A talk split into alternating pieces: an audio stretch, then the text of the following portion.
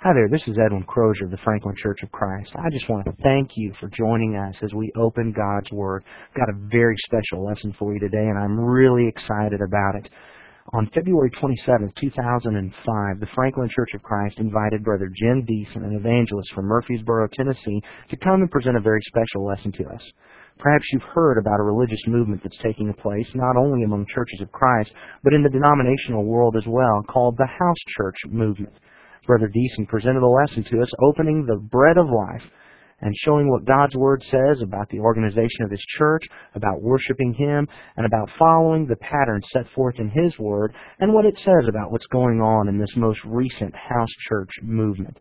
As you listen to this lesson, Brother Deason will reference a handout that he provided the congregation. If you'd like this handout, you can go to our website at www.franklinchurchofchrist.com Click on the sermon links, find the sermon entitled The House Church Movement, or you can go to the dates of the sermons and go to February 27, 2005, and find the sermon, The House Church Movement, and you can download that outline and follow along with Brother Deason as he presents his message.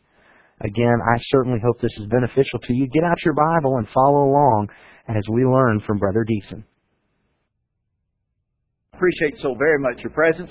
I appreciate so very much the invitation that's been extended to me to come and to talk with you tonight, and I hope and I pray that the things I have to say will be beneficial to you.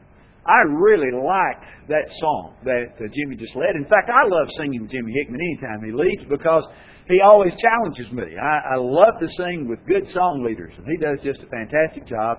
But that last song, "We Are One," is incredible, is it not? Such power, such uh, such a message that it has for all of us to be one in Jesus Christ. And uh, I am uh, so glad that you are one and that you are working hard to serve the Lord and that it's obvious that a lot of growth has taken place in your midst over uh, the last year or so since I was here. I appreciate so much the work of Edwin and Marita. Uh, while they are among you, they're good folks. I, I knew they were good folks from the time I heard that he was coming and that he would bless your midst. And I know that he has, and uh, I just appreciate him and the work he's doing so very, very much. Being handed out to you now is a handout that I'm going to uh, be going by quite a lot tonight. There is basically 11 pages of outline that's there. I do want to tell you that I'm not going to be like the Apostle Paul and preach till midnight. I, well, there. See, there's always one smart aleck in the crowd. I mean, just always is. So what we're going to do is we're going to be going down the outline, but there's a lot of this that I'm going to be moving over in, in order to be able to get to some to some things that I think are very pertinent to the discussion that we want to have this evening. And you know, this is not one of those lessons that you can just rear back and rip with because it's an informational lesson. It's telling you some of the things that's going on in the religious world around us. Now, in the very beginning, uh, let me just tell you that as we talk about the house church movement, that I'm not talking about specifically and only about the things that are taking place among us these days, because uh, that, that while that would be a profitable discussion, I think that it is even more profitable for us to back up a little bit and maybe even get a broader picture about some of the things that are taking place, and then it will help us to understand why the things are happening among us as they are. Of course, for several years now, there's been this phenomenon that's taking place among us. It's called the house church movement. These are not churches that are beginning, churches that are established as we typically think of them, the normal church, if you will, that's established in someone's home. That's not what I'm talking about. In fact, it may very well be that the very first meeting of this church here, wherever it might have been held, might have been in someone's home.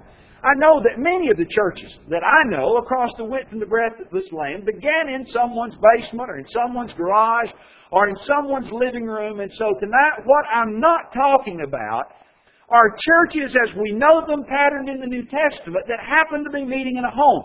That's not what I'm talking about. I'm talking about the house church movement as we will define it as we go through this lesson. A movement that, for all of its diversity, has a specific agenda and a systematic theology. Now, I want us to notice two things about this movement as we begin. First of all, this movement is very broad in scope. There are a lot of people who are who feel that the churches in which they were raised have become so traditional that they have become bogged down in that tradition.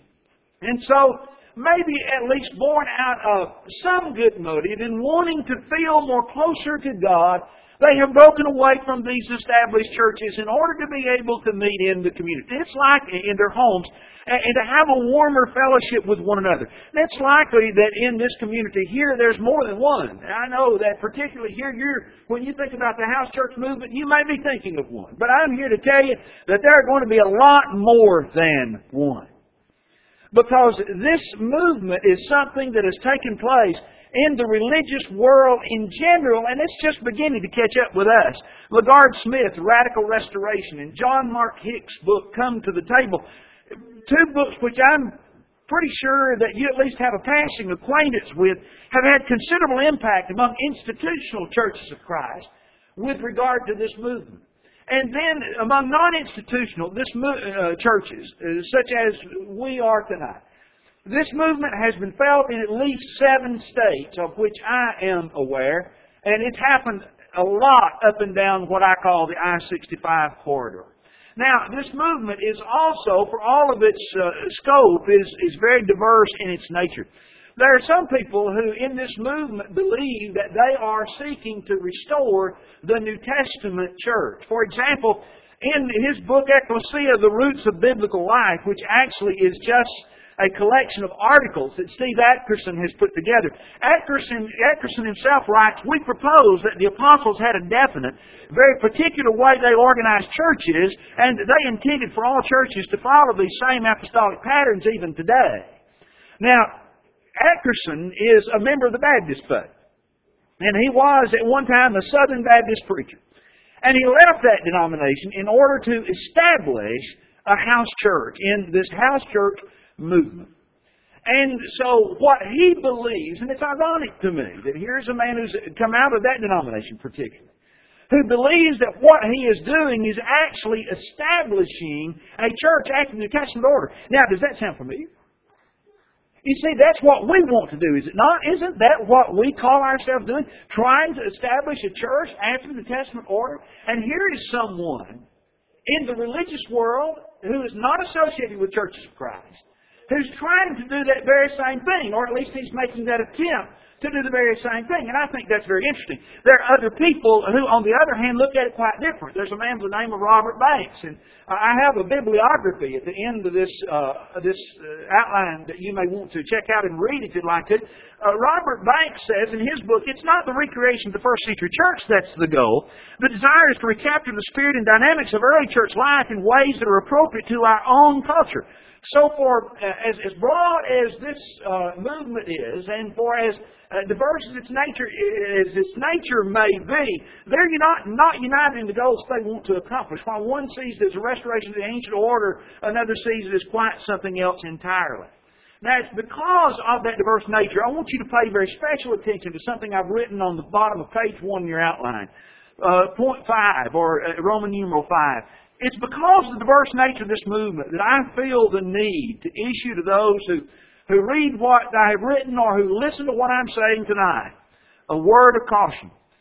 In the material that is being presented to you tonight and what you read in the privacy of your home in, in this lecture or this sermon, I'm painting with a very broad brush, and I realize the danger of doing that. I'm painting with a very broad brush. In fact, no one in this movement will accept all of the views that I'm going to present in this lecture as characteristic of the movement as a whole.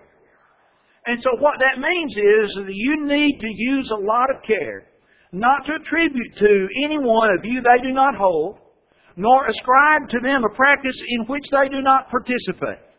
I'm concerned that that might happen. From this lecture tonight, I presented this material at the Florida College lectures just a few weeks ago, and I'm concerned that sometimes we hear about something and we say this person is a part of the house church movement, and what we're going to do is we're going to think that all of these things that I'm going to be talking about tonight is going to be characteristic of what they are doing, and that won't be accurate. And it's unfair to do that to anyone, to ascribe to anyone a position they do not hold or a practice in which they do not engage. So please, please be very careful that you not do that. Now, on page three of the outline that I have presented for you here in, in this, uh, uh, in, in this outline, written outline, Steve Atkerson presents about 16 different things, and we're not going to go all the way through them, but about 16 different things that he believes are apostolic traditions that should still be binding today. The very first of these is the Lord's Supper eaten as a full meal. You look at verse uh, number four, and it's interactive participatory, uh, participatory open church meetings. Number five is mutual edification. Now, those of you who are older, like me, will remember uh, years ago a man by the name of Carl Ketcherside and Leroy Garrett. Mutual edification is a position uh, which they came to later in life. Uh, the uh, work here, some of you who have been a part of churches here for a long time will remember Brother Charles Holt that used to preach in this city many years ago. The Wallace Holt debate that was printed years ago is one of the best, if not the best, written debate on, on institutionalism that's ever been printed. But Brother Holt, late in his life, left the truth and went into a mutual edification sort of ministry and many other things. In fact, this movement has the characteristics of Charles Holt's latter life stamped all over it. Because a lot of these things that you see in this movement is also similar to the things that Holt taught. Now, when you look at this list of, of 16 different things here on the top of page 3, uh, you're going to read down through this list, and there are going to be some of these practices you're going to find in Scripture, some of them uh, that you're going to, uh, that some of them that you won't find in Scripture, some that you are going to agree with, and still there are going to be others that you're going to have to have some explanation just to understand. And once you understand them, you're going to realize that they're not found in Scripture either. That the concept is not indeed scriptural. So we're not going to be able to go through all of these. I, I couldn't if I had two or three hours to be able to go through all of these. But I do, do want to look at at seven of them very briefly, and we're going to center pretty much most of our time on one of those. Among churches of Christ, the greatest influence in this movement is. LaGard Smith. Again, I've mentioned his book Radical Restoration and some of his views. If you compare the 16 things that are listed here with some of the things that Smith has espoused in radical restoration, I think it's going to be almost impossible not to see the common threads between the positions held by Smith and the positions held by Atkerson. Now, uh, someone might say, as a part of this movement, it's because they're both following the Bible. And I realize that when two people follow the Bible, they're going to agree. But I don't believe that is the case. I don't believe they're following the Bible at all. I believe what you're going to find is that they uh, do agree on a lot of things, but it's interesting to me that here's a man who's coming out of the denominational world, and here's Smith over here who's coming out of the world of institutional churches, and, and some of the things that they are teaching uh, are going to agree right down the line. Now, it, it, it seems to me that one has been an influence on the other, and I'll leave uh, who influenced who just to, uh, I, because I don't know. I don't know the answer to that question. As I mentioned, I want to talk about seven things tonight, real quickly, and then the lesson will be yours. First of all, obviously, when you talk about the house church movement, one of the first things that come to your mind is the fact that they are worshiping in houses. Now, it's beyond any doubt true that New Testament churches did oftentimes meet in houses. Romans 16.5, 1 Corinthians 16.19, and several other passages. And so, as we mentioned in the beginning, we're not talking about churches after New Testament order who mentioned in, uh, who just happen to meet in houses as we talk about the house church movement. Beresford Job of the Chigwell Christian Fellowship on the top of page four, he lives in London, England, writes that after the dispersion of the, uh, from the city of Jerusalem, we are left with the simple fact that whenever churches are located in Scripture, they are always, without exceptions, in people's homes. Now, it's a statement like that that I challenge. Because you see, he's saying that meeting in homes is the exclusive pattern of the New Testament church. To do anything else according to that statement would not be according to the apostolic pattern. Uh, Smith places great emphasis on what he sees as a pattern by saying maybe that's where it all went wrong in the first place. Maybe the church should never have left home. Now, the truth of the matter is, when you start looking at the Scriptures, you will see that the early churches did not meet only in houses. But they met also uh, in the temple in Acts 2 and verse 46. They met also by a riverside in the book of Acts chapter 16 and verse 13 where the apostle Paul met Lydia. Uh, they met in the school of Tyrannus in the book of Acts chapter 19 and verse 9. And in James chapter 2 and verse 2 they met in a synagogue type of place. Now, some people believe that the word synagogue as it's mentioned there just simply refers to assembly But you can't get away from the fact that that assembly took place in some location that seemed to belong or seemed to at least uh, be possessed in some way by the brethren, whether it was one that they owned or one that they rented or, or one that they just borrowed to rent in, I, I, or to meet in, I, I don't know. But the point that I'm making is, is that there is no exclusive pattern regarding the place where Christians in the first century met. There's just no exclusive pattern for that at all. Expedience determined where they assembled. But that makes us ask a question.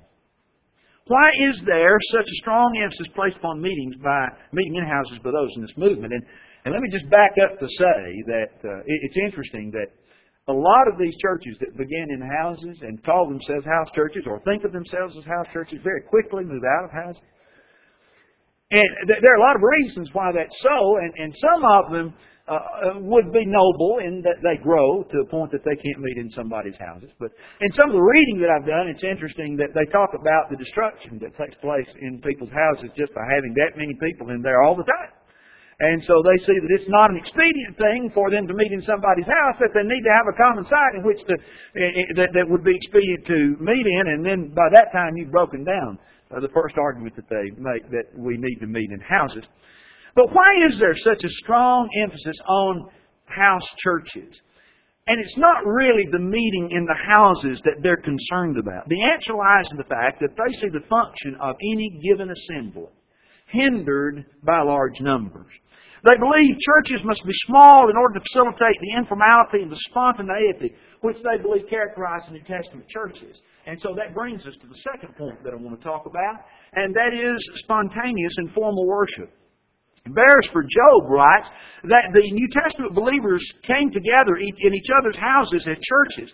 Their corporate worship and sharing together was completely spontaneous, with no one leading from the front.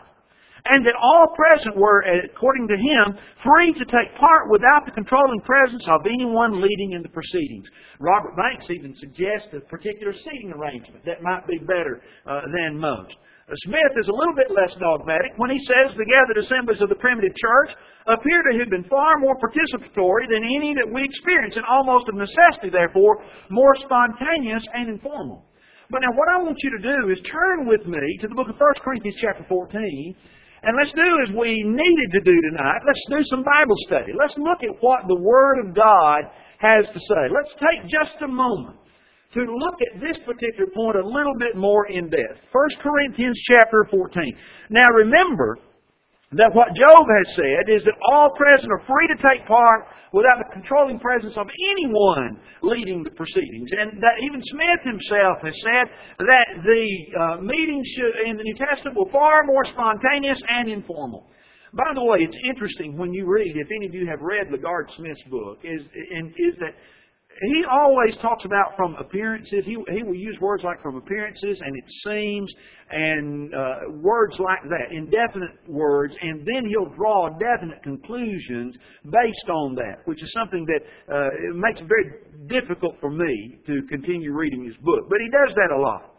But now what I want us to see is, beginning in 1 Corinthians chapter 14, verse 26, ask us the, ask the question, were these assemblies spontaneous and informal? Uh, was there no structure to what these assemblies did? Could everyone speak? Anybody who wanted to speak in these assemblies? Let's let Paul answer that question. Beginning in verse 26. What is the outcome then, brethren? When you assemble, each one has a psalm, has a teaching, has a revelation, has a tongue, has an interpretation. Let all things be done for edification. That's going to be a very general principle that he's going to use throughout this passage. Then he continues, if anyone speaks in a tongue, it should be by two or at the most three, and each in turn, and one must interpret. But if there is no interpreter, he must keep silent in the church and let him speak to himself and to God.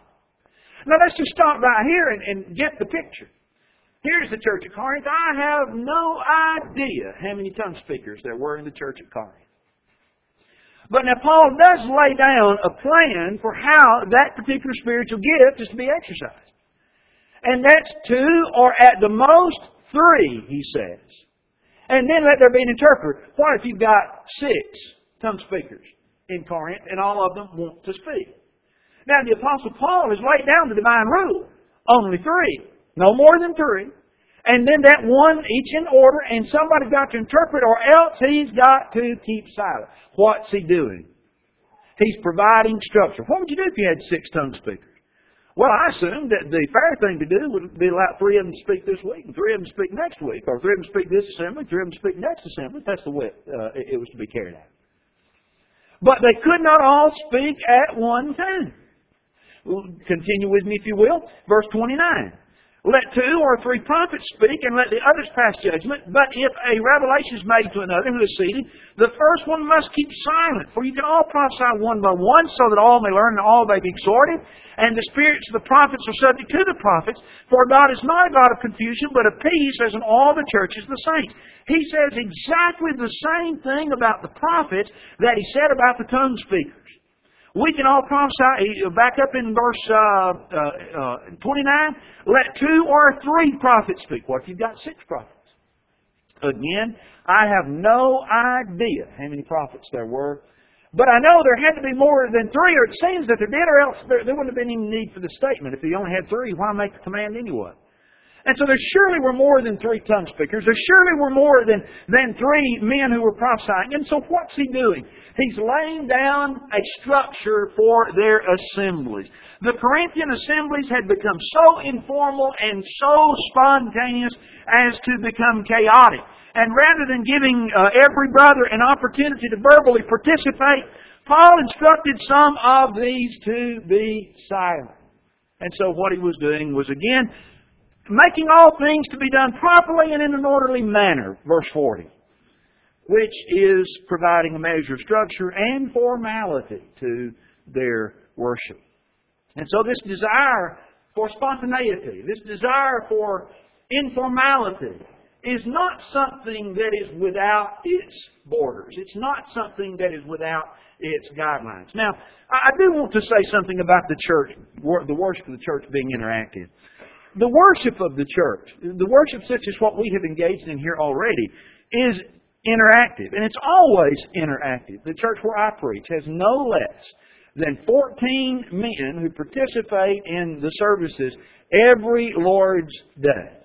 And you add to that the fact that every single Christian is encouraged to blend his or her voice in song and to, to participate in the prayer and make that prayer uh, their prayer. You know, when one leads in prayer from the front, what happens?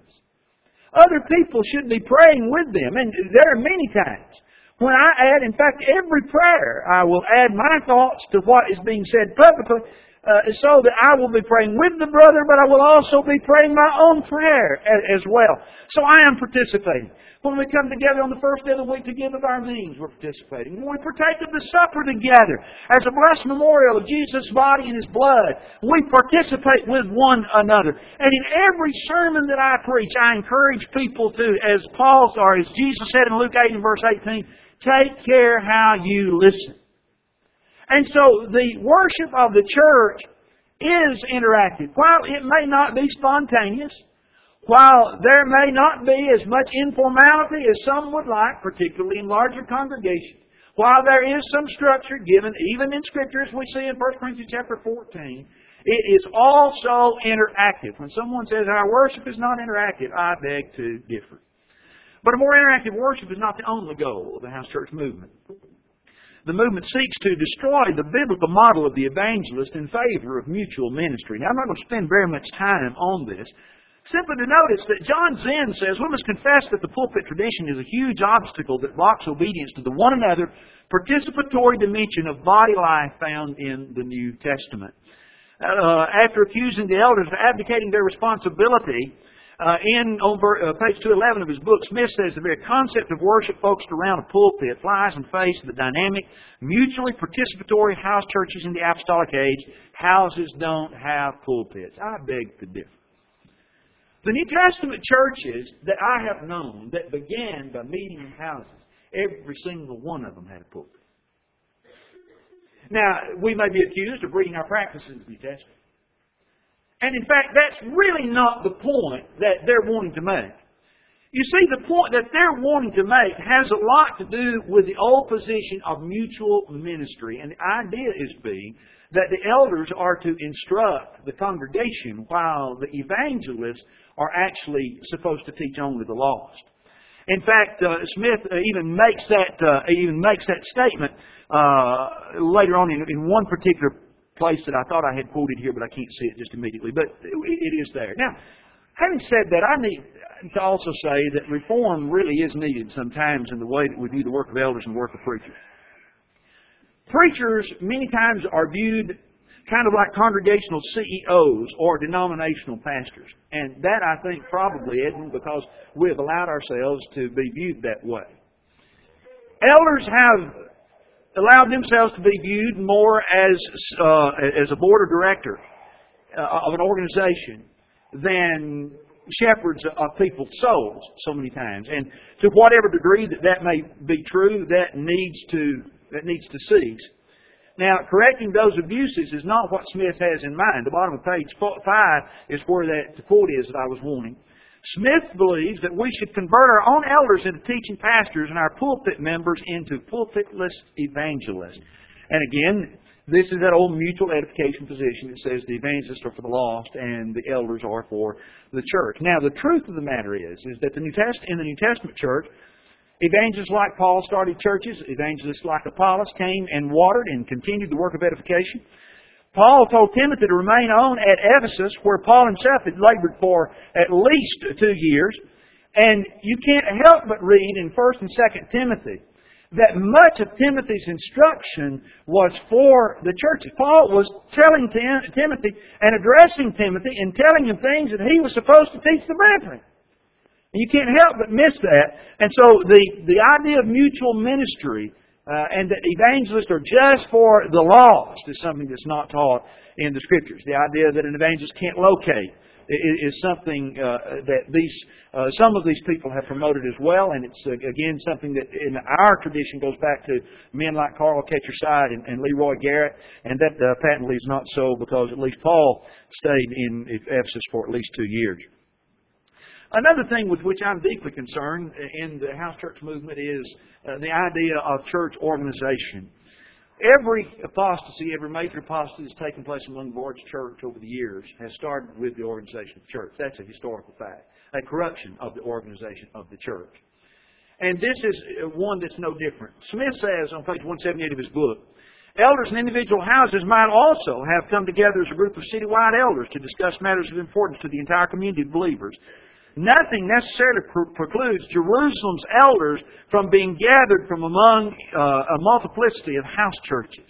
Now, the Bible actually teaches to the contrary that elders are over the local church has appointed them, and that's where their authority begins, that's where their authority ends. They have no authority over other churches, house churches, or otherwise. What would happen is if you followed Smith's reasoning to its conclusion, he would lead us right back to Rome. And that's something for which we really need to guard against. Something that, uh, in, the last 50 years, has taken has created division among churches of Christ. That's why you've got uh, churches at Fourth Avenue here and and the Franklin Church here. We're separated, uh, due in part, in, in large measure, to corruption in the organization of the church that they perpetrated. And Smith is following right along uh, with that uh, same line of thinking and would perhaps even go much further than some of our institutional brethren. The, house, the church treasury is, is another issue that comes up in the house church movement. Uh, LaGard Smith uh, challenges the use of 1 Corinthians 16, 1 and 2 for uh, a church treasury. But I, I, would just simply say that he says that giving is just purely a need-based thing. And my response to that basically is this. So what if it is a need-based thing? I, I never have known of a church anywhere that didn't have some financial need. Some need to either teach the gospel, to edify its own members, or to do some benevolent work. And that in itself is authority for a church treasury, which you have specifically in 1 Corinthians 16, verses 1 and 2. But I hasten to go on because I want to talk about the Lord's Supper now, the Lord's Supper is, is, has become a, a real big issue among our brethren. And let me just say this in the very beginning. When it comes to the Lord's Supper, and that, that's that I believe sometimes that we rush through the Lord's Supper like we're running a race. And, and I think sometimes we do that with worship in general, and I think to whatever degree that may be true, it needs to stop. I, believe that we need to take our time with the Lord's Supper. It doesn't mean that we have to uh, just get up and just run through it and see how fast we can get it done. In, in some cases, even to the point of timing it in order to be able to uh, to try to see how fast we can get that accomplished. I, I think that's the wrong approach. And I think we do need to give people time to think about and to meditate upon the, the uh, emblems and the memorial that it was designed to be. But having said that, I want us to look at some things. I want us to take the time to read this statement that's made by Steve Atkerson on the bottom of page 7. The meal is potluck, or as we like to say, pot providence. Everyone brings something to share with everyone else. When the weather is nice, all the food is placed on a long folding table out in the carport. A smaller card table at one end of the long table contains drinks, cups, forks, napkins, etc. A chest full of ice sits on the floor beside the card table. Kids run wildly around having so much fun that they must be collared by their parents and forced to eat something. After prayer, Thanksgiving is offered. People line up, talking and laughing to serve their uh, plates. In the middle of all the food sits a single loaf of bread next to a large plastic jug containing the fruit of the vine. Each believer partakes of the bread and juice while going through the serving line. The smaller kids are encouraged to occupy one of the few places at a table to eat. They sure can be messy. Chairs for adults, they're not enough for everyone, are clustered in circles, mainly occupied by the women folk who eat while discussing homeschooling, child training, sewing, the upcoming church socials, the new church we hope to start, etc. Most of the men stand to eat, balancing their plates on top of their cups, grouped into small clusters and solving the world's problems or pondering some hot topic of theology. The atmosphere is not unlike that of a wedding banquet. It is a great time of fellowship, encouragement, and edification, friendship, caring, catching up, getting to know, praying with, exhorting, and maturing. The reason for the event, in case you didn't recognize it, this is the Lord's Supper, New Testament style. When you read that, if you're like me, you just, whoa. I never thought I would read anything like that. And keep in mind that this is a man whose idea is to restore New Testament churches. Now that's his goal. And he believes that this is the Lord's Supper New Testament style. LaGard Smith in his book said the most universally overlooked feature of the Lord's Supper as practiced in the primitive church is that from all appearances it was observed in conjunction with a fellowship meal. I don't know where he got that appearance because I can't read that in my Bible. It's not there. He argues that just because the Lord's Supper was instituted during the Passover meal, which he calls a normal, ordinary meal, therefore it should be observed in the same manner today. Well, I have three major responses to that. I'm not going to take the time to go into them uh, exhaustively, but just simply to say this. First, it needs to be remembered that the Passover meal was anything but an ordinary meal. It was indeed very strictly regulated with regard to what they could eat, the specific items they could eat. And if, if Smith can change the items of the Passover meal to biscuits and greens and bacon and bacon and beans, uh, which is what he would do, then uh, why couldn't he change the unleavened bread and fruit of the vine for Coke and hamburger? Uh, you see, that gets him into all kinds of problems, at least logically in my mind. Secondly, Jesus only instituted the Lord's Supper on that Passover evening. He did not observe it. You can't observe a meal that, uh, uh, uh, observe an event as a memorial that has not yet taken place. And then also, Paul wrote to the church in Corinth when he wrote to them. He, they appear to have been practicing the very thing that Atkerson Smith advocate, that is, eating the Lord's Supper in conjunction with a common meal. And Paul says in 1 Corinthians 11 that they should stop it. He says, What do you not have houses in which to eat and drink? Do you despise, or do you despise the church of God? Verse 22. And 1 Corinthians 11, verse 34, he says, If anyone is hungry, let him eat at home, so that you will not come together for judgment. And so he stops, writes to stop the very thing that Smith and Atkerson say uh, that is indeed a part of the Lord's Supper, New Testament style. Recently, and this is where I want to spend most of my time, there's been a new wrinkle that is involved in the Lord practice of the Lord's Supper that surfaced among uh, some churches.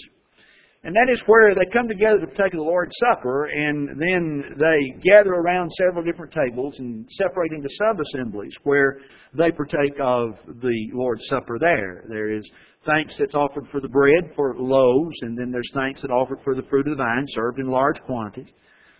And at that point, around the various tables, the participants, including women. Now, I know this to be so because I've talked to people who are doing it. Now, I'm not just getting up here and surmising something. This is what they are doing. And so what they do is they get around and the participants, including women, discuss what the Lord means to them. And then maybe at the conclusion, a man from each table will address the whole assembly to relate what has been said around his particular table. My difficulties with that are a lot. I do want to say something before I get to them, however. We have to be very careful in the study of the Scripture. That 2,000 years removed away from the first century when the Lord's uh, Supper was instituted and it was practiced under the oversight of the apostles. Now, with regard to the Lord's Supper or absolutely anything else that we do not read into the Scriptures our practice, that's a danger that we have to be very careful that we not do. That's called proof texting. You've heard preachers talk about that when they talk about Bible authority. And if you go to proof texting everything that you want to do, you can find authority for just about anything that you can imagine. But when you want to go to the Bible to find proof for what you want to believe, you're going to find a passage that will give you some kind of semblance of what you want to do, and then you can do it. For example, you know, our denominational friends will talk about salvation by faith. And what they'll do is they'll turn to John 3.16 just as sure as the world talk about uh, salvation and faith. And I believe every passage that mentions salvation by faith. But you see, when you stop there and don't consider everything that the Bible has to say about salvation, what you're doing is proof texting. You're not going to the Bible to get out of it what's there, everything that's said on the subject of salvation. You're going to read into it going to the Bible to read into it what you want to see there and what you want to find there, and only taking a part of its words and sometimes taking that out of context and twisting it. We've got to be very careful that we don't do the same thing. We've got to be very careful that we don't do the same thing and read into the New Testament our practice. It's a difference between exegesis and eisegesis. Exegesis means to draw out, and that's what we need to do as we exegete passages for our practice. We do not need to eisegete a passage. In other words, read into the passage what we are practicing. Having said that, this new wrinkle, this new practice with the Lord's Supper, I have problems with it from five different standpoints. First of all, the dividing up of the assembly into sub-assemblies in which to partake of the Lord's Supper is completely without scriptural precedent. There is no scriptural precedent for that. In fact, five or six times, depending upon how you want to account for them in the Greek text of 1 Corinthians chapter 11. Five or six times it is emphasized that the Lord's Supper is to be taken in the assembly. That's where the Lord's Supper is to be taken. In the assembly. If you can divide the church up into sub-assemblies to protect the Lord's Supper, then what would prevent this from being done in separate homes? What would prevent us from just separating here tonight and going to our different homes and protecting the Lord's Supper? In fact, there's at least one church that I know that's done that very thing. But from whence do they get their authority to do that? You don't find it in the Word of God. Now, the second problem I have with this is the, is the role of women in such arrangements. Women are clearly forbidden to speak in the assembly. 1 Corinthians chapter 14, verse 34 and 35 says, The women are to keep silent in the churches, for they are not permitted to speak, but they are to subject themselves, just as the law also says, If they desire to learn anything, let them ask their own husbands at home, for it is improper for a woman to speak in church. And when you look at the context of that passage, yes, it is absolute silence. That word speak there, it means absolute silence but in its context is talking about that absolute silence in the sense of addressing the assembly. A woman is absolutely forbidden to address this assembly publicly, according to 1 Corinthians chapter 14 and verse 34 and 35, when the whole church has come together. Now, if it is argued that the assembly is not divided in this practice that some are engaging in, then the scriptures teach that a woman cannot address the assembly and thus they're in trouble. They're doing something the Scriptures do not allow. But if you turn around and they try to argue that the assembly is divided, then where is the authority to take the Lord's Supper in such a divided arrangement? It's just not there. And so either way you go, you have a scriptural problem with what they're doing. Then also, I believe that this practice needs to be looked at in light of Luke 22, 19 through 20. I believe that the Scripture indicates an order in the Lord's Supper. The bread was taken. Then the fruit of the vine was taken after they had eaten. And the word after, the Greek word meta, indicates that one part of the supper was concluded before the next began. There's no indication of commingling of the elements. And, and this separation was also set apart by a prayer, if you would look at that very carefully. There, there's prayer that was offered, thanks was offered for the bread. It was eaten. Then thanks was offered for the fruit of the vine. And so there was a separation made even by the prayer that was offered. The idea of just sitting around in a meal environment gives me a problem. Because you see, that's the very thing that the Lord told Corinth not to do. See, that's what they were trying to do. They were trying to turn the Lord's Supper into a meal environment, and God said, don't do it. If you're going to eat a common meal, go home and eat it there. And then there's another thing, and I'm going to say that this may fall into the realm of judgment and opinion. But if they've got theirs, I've got a right, and they have a right to theirs, I've got a right to have mine too. Opinions sometimes are like toes. We've all got ten of them, and some of them stink. But uh, having said that, I'm going to offer my opinion on this matter. In fact, uh, to me, it's it's a little bit more deeply held. But that's this, and that is the practice. This practice creates an environment where people are the focus more than God. Now I know that they're going to holler when you say that, but bear with me just a minute as I explain about this. I, I know young people who have thought that what they need to do in order to be able to make their prayers a little bit more intimate, or maybe a song that they're going to sing a little bit more spiritually uplifting, they may take and light a candle and turn out the lights, trying to create an environment, an emotional environment. Somehow or another, when you create that environment, that it means it's more spiritual. Well, I'm telling you, when we do that, we take our focus off God, who is to be the center and circumference of what we are doing. And we place our own thinking and our own emotions on a par with God. And that is dangerous. Anytime you have to use a gimmick to create an artificial environment, to produce an emotion, you're the center of what's going on and not God. And when you do that, brother, you are in trouble. Turn with me, if you will, in your Bibles to the book of Deuteronomy. I want to try to nail this point home. Look at Deuteronomy chapter 32, if you will. In Deuteronomy 32, God is telling Moses to ascend the mountain and there die.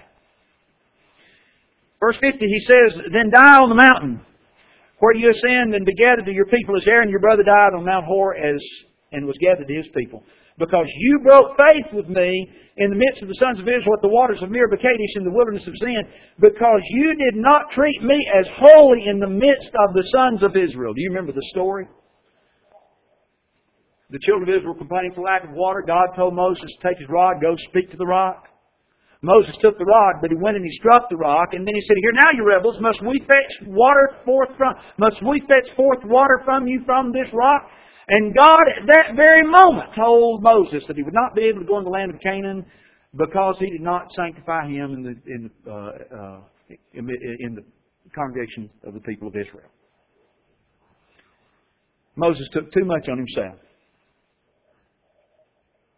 Moses let the people look at him instead of pointing me to God. And God said, I'm going to be treated as holy.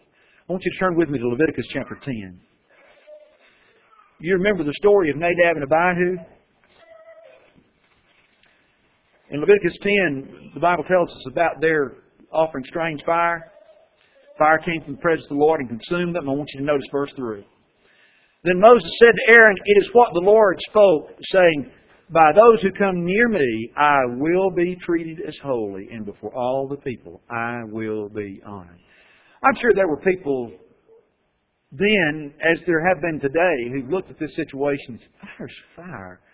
It doesn't seem to have been a big deal that they would have gotten their fire from another source and offered their incense with another fire. But God killed them. How do you explain that? I explain it like this. Here's what God said. God had given them instruction and they disobeyed it. And here's what God said. By those who come near me, I will be treated as holy. And I believe that there was just a little bit of edge on those words. When he said, and before all the people I will be honored. Worship is not about me, it's about Him. And we need to remember that.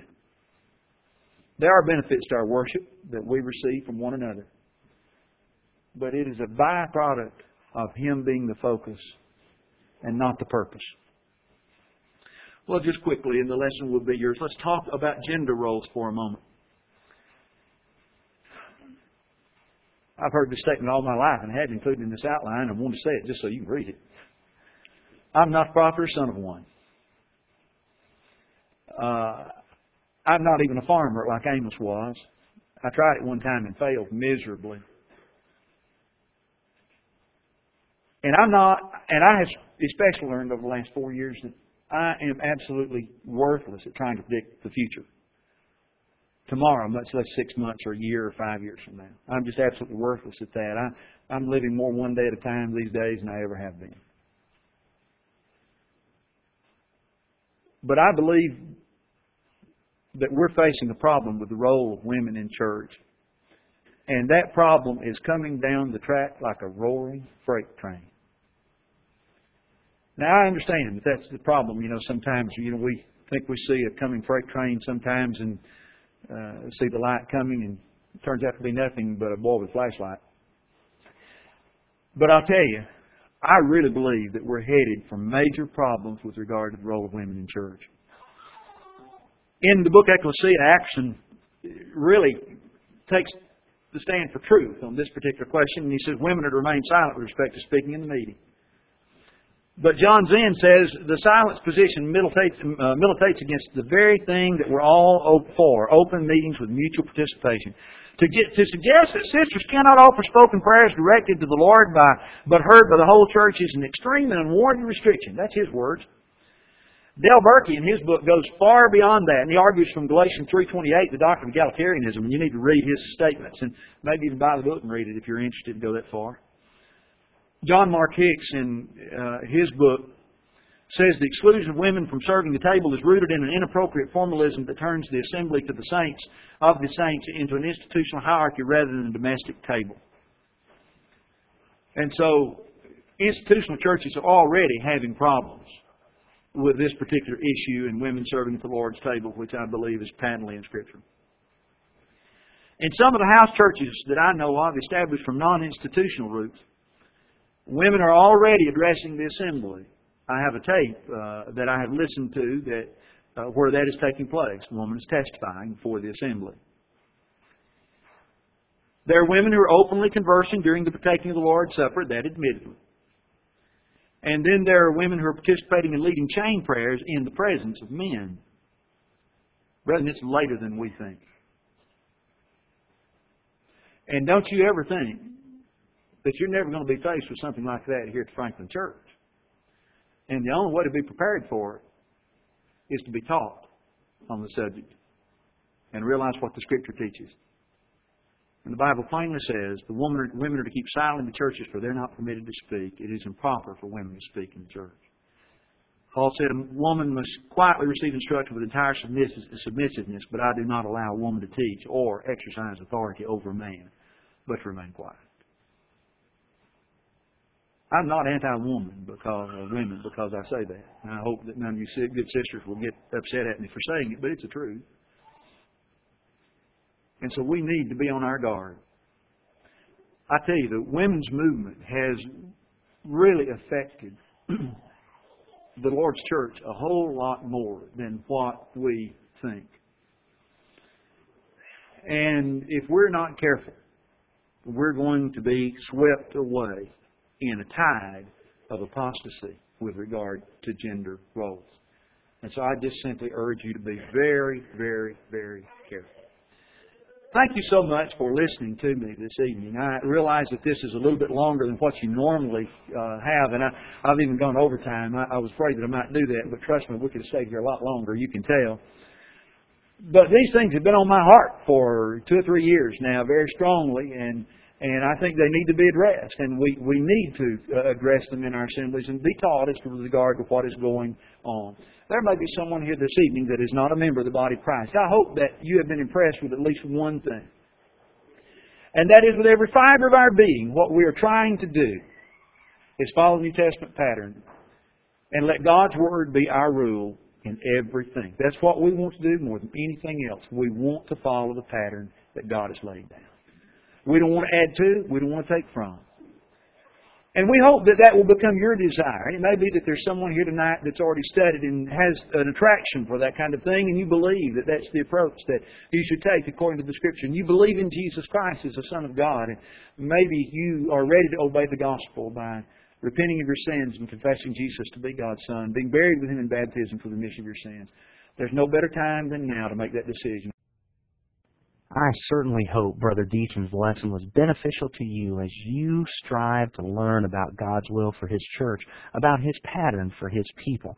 If you have any questions about the house church movement, about the Franklin Church of Christ, I encourage you, please give us a call at 615-794-2359, or you can contact us through our website at www.franklinchurchofchrist.com. If somebody has given you this lesson, I invite you to check out our website. You can find numerous lessons on numerous topics that you are free to download. You can get the audio version and the outline version. Use them to God's glory as you see fit. May God richly bless you as you draw closer to Him. But more importantly, may you richly bless God.